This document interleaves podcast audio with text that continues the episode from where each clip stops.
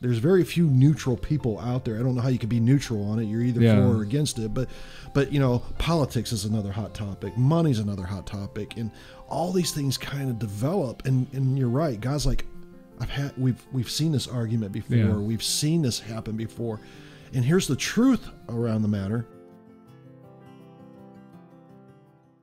Good morning. This is Pastor Adcock with Next Steps, and I'm here today with Malachi Adcock. Hello, How hello. we doing today?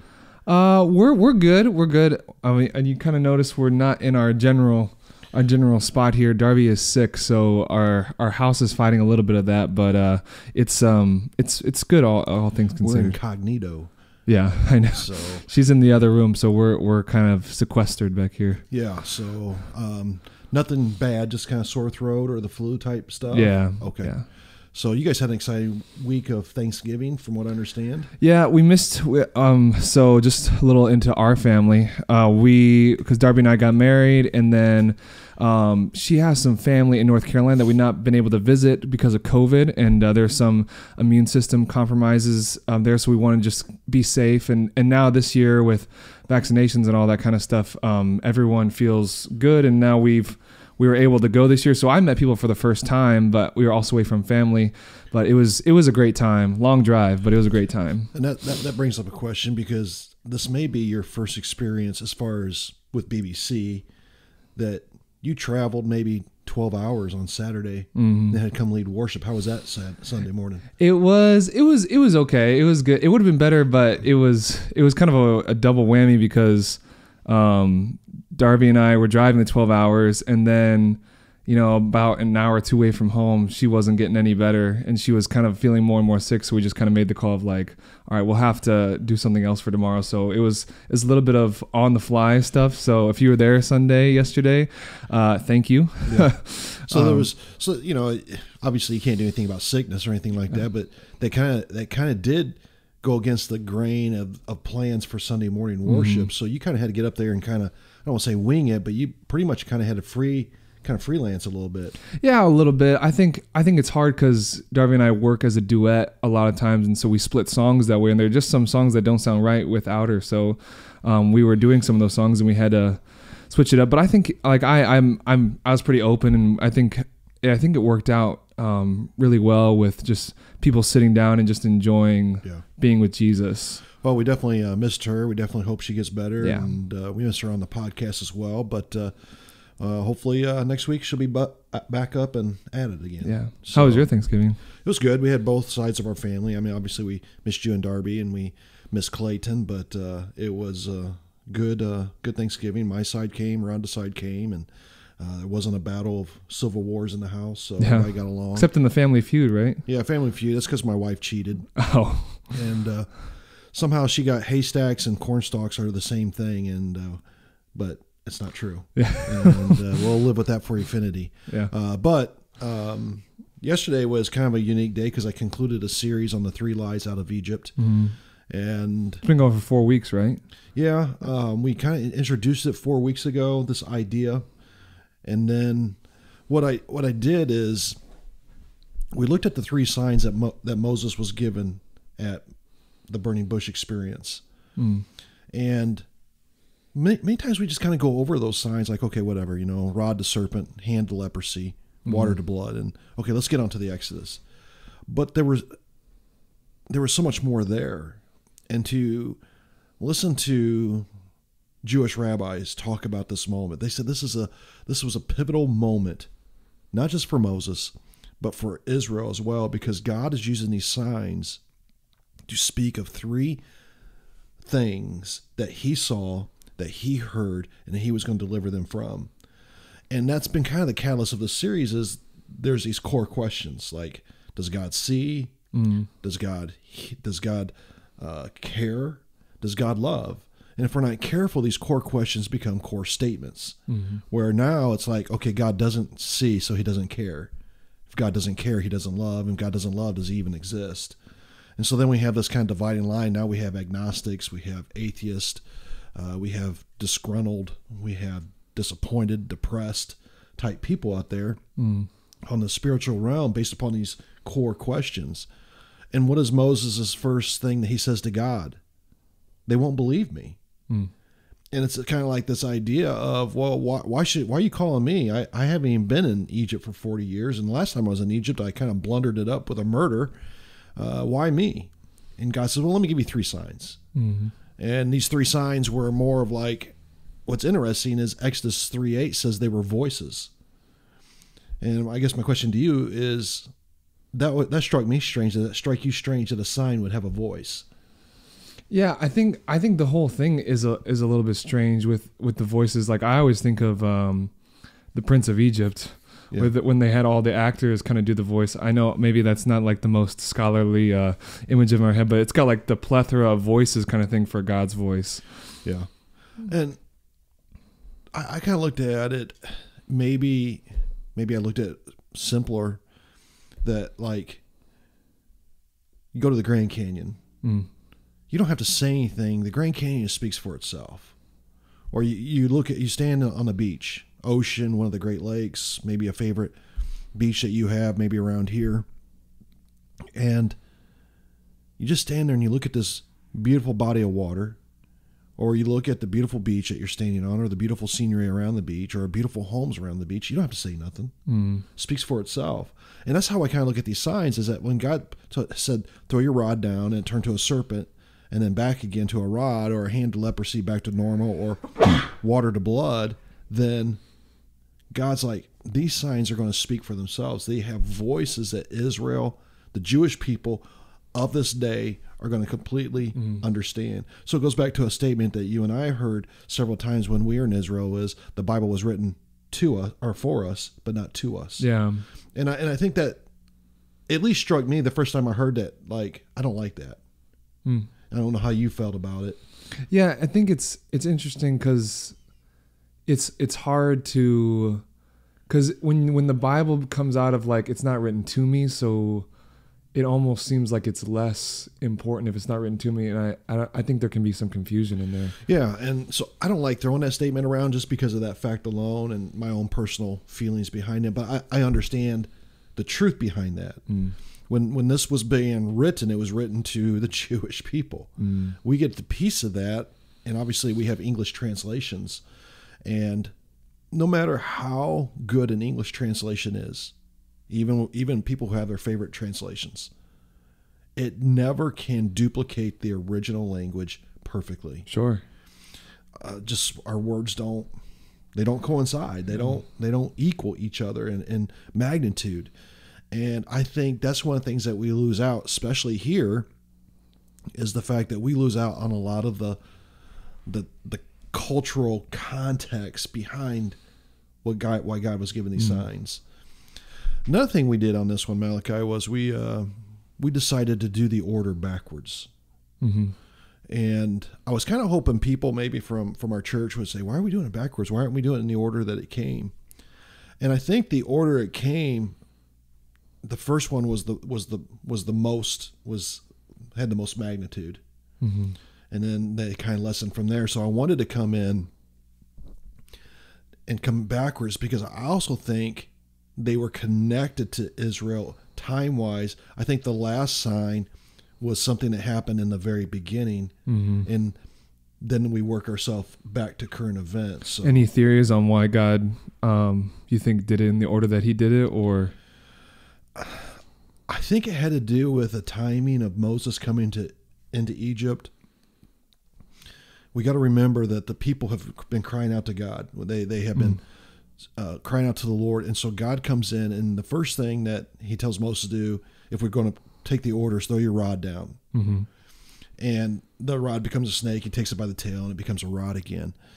And the idea behind that was that's how the people felt at that moment hmm but it was also going to be something that identified later on after the 10th plague. So that's why I think maybe the order is the way it is how God gave it, but as far as understanding it, I think we had to look at it backwards. And so in our and kind of our American minds, we kind of we kind of start with letter A and then we go to Z. hmm And sometimes God go, starts at Z and he points us back to A. Yeah, and I think that goes back to what you were talking about with Bible written to us, or not. Sorry, Bible's not written to us; it's written for us. And I think sometimes that's so hard for us to accept because um, you know, as Americans and, you know, especially like thinking of myself, like I pride, like people, most people pride themselves on how independent they can be, Sure. and how much they don't need help from other people, and that's something that I think can be foreign to our the history of our faith, right? Because these like another thing that was said in Israel, I know we always go back to that, so just stick with us a little bit more. But uh, who came out of Egypt? We all did, All kind of, yeah. and so I think sometimes it's hard to think. Well, if it wasn't written to me, then why is it for me? Yeah. And that's the beauty of God's word. Yeah. You know, it's it's for all people, all generations, all nationalities. And if you and I were missionaries to Africa, we wouldn't we wouldn't have an English Bible. Mm-hmm. We would be, you know, trying to we may use an English Bible for ourselves personally, but we would have to speak to the people in African language and uh, the the ability to uh, be able to talk to the people in their national language to explain the scriptures in the national language, and that's makes the Bible universal. Mm-hmm. But the original audience obviously was the Hebrew people. Yeah, and then and with that too, like what it's kind of bringing back to your A to Z, Z to A thing. It's it's hard to think of things outside of the way that we would do things sometimes. Of Right. like God, why, why, why is the why did it come in this order, or why do, are you only giving these details? Like these details seem just like whatever, but then if you're willing to come outside of yourself and see, okay, what is God saying to those people? And now that even looking back from our point in history, how can I even get more than maybe even the original audience would have gotten? There's a word in this. There's a word that is used, um, and and I, forgive me because one, I always struggle to say it, but two, I can't really remember what it is. But it's one word, and it, it explains that there's two stories sometimes. So let me give you an example, and um, take like um, Isaac and Rachel, Mm-hmm. and then take Abraham and Sarah. Mm-hmm. And so you have a point here about Abraham, you have a point here about Isaac, and then you have a point about Abraham and a point by like Isaac. And imagine this is an arrow, and you just keep going point by point on this until you get to the middle, and the middle is the main point. Mm. And so that's sometimes how the Bible works too. Is Yeah. God, God has stories side by side, and there's such similarities that you go boom, boom, boom. But what's the main point? Oh, it's the middle one. Mm-hmm. And then, and then from the middle, you work your way back out. But you got to start on the outside to get inside, so you can get inside to come back outside. Yeah. So it's just it's just a study tool. Um, Chiasm, right? yes, thank Chi- you. yeah. yeah, that's the word I, I always want to say uh, chiasm or something, but chi- Yeah. yeah, chi- chiasms. Yeah. And so th- I always I always imagine like arrows Yeah. and then the middle one is the point and then you just kind of work your way backwards but those two stories have such relational value that in fact on wednesday night right now that we're doing chiasm now through um, lot and his daughters Mm. Um, tamar and Ju- judah Who my favorite stories. and then ruth and boaz Mm-hmm. so if you take lot and his daughters obviously it's incest Yeah. but there's two nations, Ammon and the uh, Midianites, Mm-hmm. and then you take Tamar and Judah. There are two um, children born there, twins, Mm-hmm. and then we get down the road to Ruth and Boaz. We have Ruth the Moabite, and we have Boaz, who's the son of Pharaz, who's the, who happens to be the son of uh, uh, Tamar and Judah. Yeah. And so we have this like why we have this really wicked story of incest. We have this really weird story of some people say incest of father-in-law and daughter-in-law, although they didn't he didn't know it at the time. But and then it all comes together and God's like, Yeah, I want to show you how I can work through ugliness. And here's the Davidic line, but even more than that, here's the here's the Messiah line. Yeah. And, and that's a that word again. Well, and even like the chiasm inside of the chiasm, and I know this sometimes can be a um seem like a Bible study word, but we we do this in our own own lives. We have chiasms of like this happened to my parents, this maybe happened to me, and then like we find truths in the middle, and then even within those middle truths, there can even be even more middle truths because you're talking about two sons lost, right? And Yeah. then but then even in Ruth's story, it starts off with um uh, help me out. It's not Mara, but what was her first name? Naomi. Yeah. Yeah, And Naomi. Na- Naomi loses two sons, and then in the end, she gets two sons. And that, there's another chiasm Yeah. with the truth in the middle. And I think sometimes we avoid these big, like, kind of strange word Bible study words out of fear of like, I just want it just to be me and Jesus, but we have to see these things as tools in our tool belt, not just like as things that stand in our way and are really difficult. We can't be afraid to ask the text questions. Mm-hmm. And in order to ask the text questions, we are willing to allow the Bible to get into our bones. Yeah. And to do that is we got to come kind of full circle back. Okay, the way I may study for a test may be totally opposite how I study God's word. Mm-hmm. But we find different tools, we find different people that can help us understand God's word and we continue to grow dig deeper from there. And we're all to we're always all going to be a little bit different on how we learn, how we grow, how we thrive. But the point is this that that we are aiming for something. Mm-hmm. You aim for nothing, you're going to hit it every time. But if I'm aiming to grow, I'm aiming to thrive, God's going to put tools in my hands to help me understand Scripture. And all of a sudden, somebody said something because how I've studied, maybe totally different how the, whatever the person said studied, but God brings those two points together, and you say, "Oh, light bulb moment." Yeah, and even even you talking about getting in our bones, and even thinking about like like again, and I know we're kind of stuck on this chiasm thing, but thinking about how God sometimes gives us like Bible stories or verses, and then something in our lives mirrors, like just like you said, that Bible story or that verse, and now we between these two, and maybe this is a little bit stretched for, but between these two bookends, we can find how God is trying to teach us something about through because that, that's the reason the Bible's it's a testament, it's a written testimony. It's not just like a book of facts. It's Right. and then we can even relate our own testimony to it as long as we are staying planted in the consistent testimony of Scripture. And I think that's where we get kind of tied up. Like, how, how does a rod to a serpent, or hand to leprosy, or water to blood apply to me today in 2022? And those three signs specifically may not apply to us in, in the essence of throw. A, I threw a rod down several times in the past four weeks. It never mm-hmm. turned to a snake, thank God. Mm-hmm. But and, and I put my hand in my coat several times. It never turned to leprosy again, thank God. And I could took water, I could have poured it out in the sanctuary, and it wouldn't turn to blood again. Thank the Lord for that. But what what is the what is God trying to show? Mm-hmm. And there's this in Exodus two, Exodus three, and Exodus four. There's a repeat and repeat that God continues to say. Yeah. I saw, I heard, I remembered. I'm going to deliver. Yeah. And he says it in different ways, but he says it over and over. And that's the truth I think we gain from because that's the truth the signs were pointing the people of Israel to. And so we don't always may not relate to the avenue, but the address it takes us to is the truth.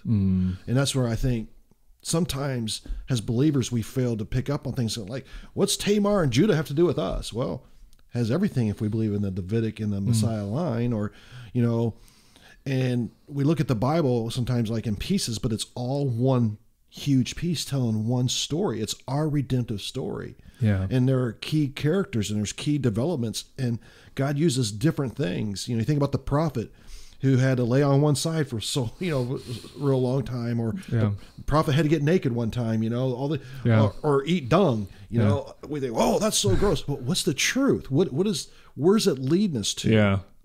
And that's where we have to come to because it's not like God's telling everybody, I want you to go do this. I want you to lay on your side six months, or I want you to do this. I want you to see the truth of what I'm trying to tell my people through this redemptive Mm. line, this redemptive story. Yeah, and I just just a few things to kind of comment on what you just said about sometimes I think we agree to the destination of like God says, I know my plans are to prosper you, right? Yeah. But then immediately the the verses that are after that and the verses that are before that same verse are, hey, you're gonna be stuck in a place that you don't want to be for a while. And sometimes we are like, God, I agree to the journey. I mean, I agree to the destination, but I don't want to agree to the journey kind of thing. Yeah. And then secondly, you're talking about Pete and repeat history. I mean, we all have heard before history repeats itself, right? And we're hearing how the Bible repeats itself over and over again, right? Yeah. But then you're talking about, I mean, you talked about yesterday um, Adolf Hitler in World War II. Yeah. And you've even mentioned because of um, just the state how the Pharaoh asked the midwives to kill all the baby boys of how that even like we just saw Roe v. Wade overturned and like those there are some there are some big things that people everyone has an opinion on everyone wants to talk about it but in scriptures like I've I've God's like I've been here before and if you're willing to go on my journey with me I promise you I'll take you to the des- the right destination Yeah. And, and uh, the topics you bring up, you know, Hitler dehumanized people. mm-hmm We're, dehu- we're dehumanizing people today. yeah intentionally or unintentionally. I mm-hmm. don't agree with you. I don't like you. Well, we just dehumanized them. Yeah. You're not as human as I am because you don't think like I do. Well, Yeah. we're we're you know 7.8 billion people on this planet. I imagine there's 7.8 billion different thoughts out there. Yeah. and you know people are very hot under the collar about roe versus wade one way or the other you know there's very there's very few neutral people out there. I don't know how you could be neutral on it. You're either Yeah. for or against it. But but you know politics is another hot topic. Money's another hot topic. And all these things kind of develop. And and you're right. God's like i've had we've we've seen this argument before. Yeah. we've seen this happen before. And here's the truth around the matter. And I think we can have dialogue and I think we can have good discussions, but the problem is sometimes we don't come in willing to hear, even if we know someone's going to oppose our point of view, our truth. Mm-hmm. We still don't give them, we, don't, we still don't value them enough to be able, allow them to share their truth. Because I think Jesus was asked by Pilate, What is truth? Mm-hmm. And Jesus didn't call thousands of angels and boom, boom, boom, and let me show you what truth is, right? Yeah. he said, you know, he, he simply told his disciples, I am the truth. I am the way. I'm, you know, and, and so Pilate, hey, what is truth? And I think we got to approach these hot topics with people and, and people get hot around us and they- they're, they're going to, it's emotionally driven, Yeah. but it never an excuse. Jesus never dehumanized anybody. And I think a part of that, when you're talking about dehumanizing, and, and you called it out yesterday of how people dehumanize LGBTQ people, Sure. um, as as because of their because of their lifestyle, and then also like just thinking about how a part of the argument for a a pro-choice person is that that the baby is a lump of cells and not human, right? And so Yeah. I think before before you go anywhere with any of those topics, um, to see if we are actually dehumanizing someone or not, we I think we have to define kind of what human is, and I think we see that all over in Scripture what human is. Yeah. Right. Yeah, I, I I mm. totally agree. I were the were the Egyptians human? Yeah, they Yeah. absolutely were. Were they treating the Jews as not human? Yeah, they were. Yeah. And I think God, time after time, there are, and this is a different topic for a different time, but there were many moments in the even the ten plagues where God was willing to allow Pharaoh to repent, change his mind, mm-hmm. and Pharaoh wouldn't do it.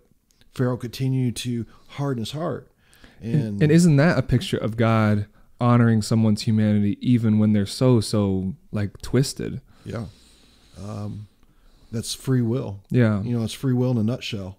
Um, we you and i are both married. We could leave this podcast. We can go out somewhere. Um, go cheat on our wives today right? That's free will. Yeah. now we got to pay the consequences for it Yeah. now whatever the consequences are would be would be horrific and we'd be like why did i do that? That was so stupid. And we do that every day with the lord in our relationship. We have this free will. We choose to get up and read our bibles. We choose to get up and pray. We choose to get up and be kind. We choose to be forgiving. We we, we make these choices every day and it's not really always based upon me or my emotions. It's based upon what would jesus have me to do? Mm-hmm. you know and it, and it kind of brings back the old saying from the 90s you know wwjd what would jesus do? And and you know people mocked that but it was a good reminder Yeah. of wait a minute would jesus treat this person this way man jesus treated a woman at the well who's at least questionable Mm-hmm. morality you know we, we don't know for sure but there's at least questions around it Everybody else, I mean, no one else was going to give her that conversation. right and he did Yeah. he found zacchaeus a thief in a tree and went to him Yeah. was kind to him had dinner with him Mm-hmm. um, luke 15 1 says that he ate dined and discussed or talked conversed with publicans and sinners Yeah. And at this point in history, we're getting into the kind of the the Romo uh, Greek government, but it, Jewish people had this idea that there was a certain class of people that could meet with God, and there's a certain class of people that couldn't. And even Jewish people were finding themselves now dehumanizing Jewish people. And even even the church has been accused of that over Sure. and over again. Of there are cer- certain qualifications that mean you can meet with God or not. You know, and, and I know our time's coming to close here, but we've seen this with uh, toward people of different color. Sure. uh, not just black people. I mean, we've seen this with Oriental people. We've seen this with Indians. We've seen this uh, both Native American and both those Yeah. who were from India. Um, People and and, people use scripture. They they misuse scripture in order to. I think I think it's because of that cherry picking stuff. People Yeah. aren't willing to look. You're not willing to look at the consistent testimony of scripture. You cherry pick And so you make the Bible say what you want it to say. Rather than letting the scripture come into our bones and allowing us to live from that, we kind of, like you said, we're out there picking off different fruits from the trees that pertain to my personal belief system, and that's that's very dangerous. Yeah. So you know, as we you know we come to a close here, um, I just you know I just I just I love this series. I'm not sure how it kind of came across, um, but I hope if nothing else, it got people thinking about God does care, hmm God does see, God does love me. Yeah. And whatever my circumstance is, and Israel's like, ah, I feel so forgotten. God's like, no, you're not forgotten. I've been there. Yeah. I've seen this.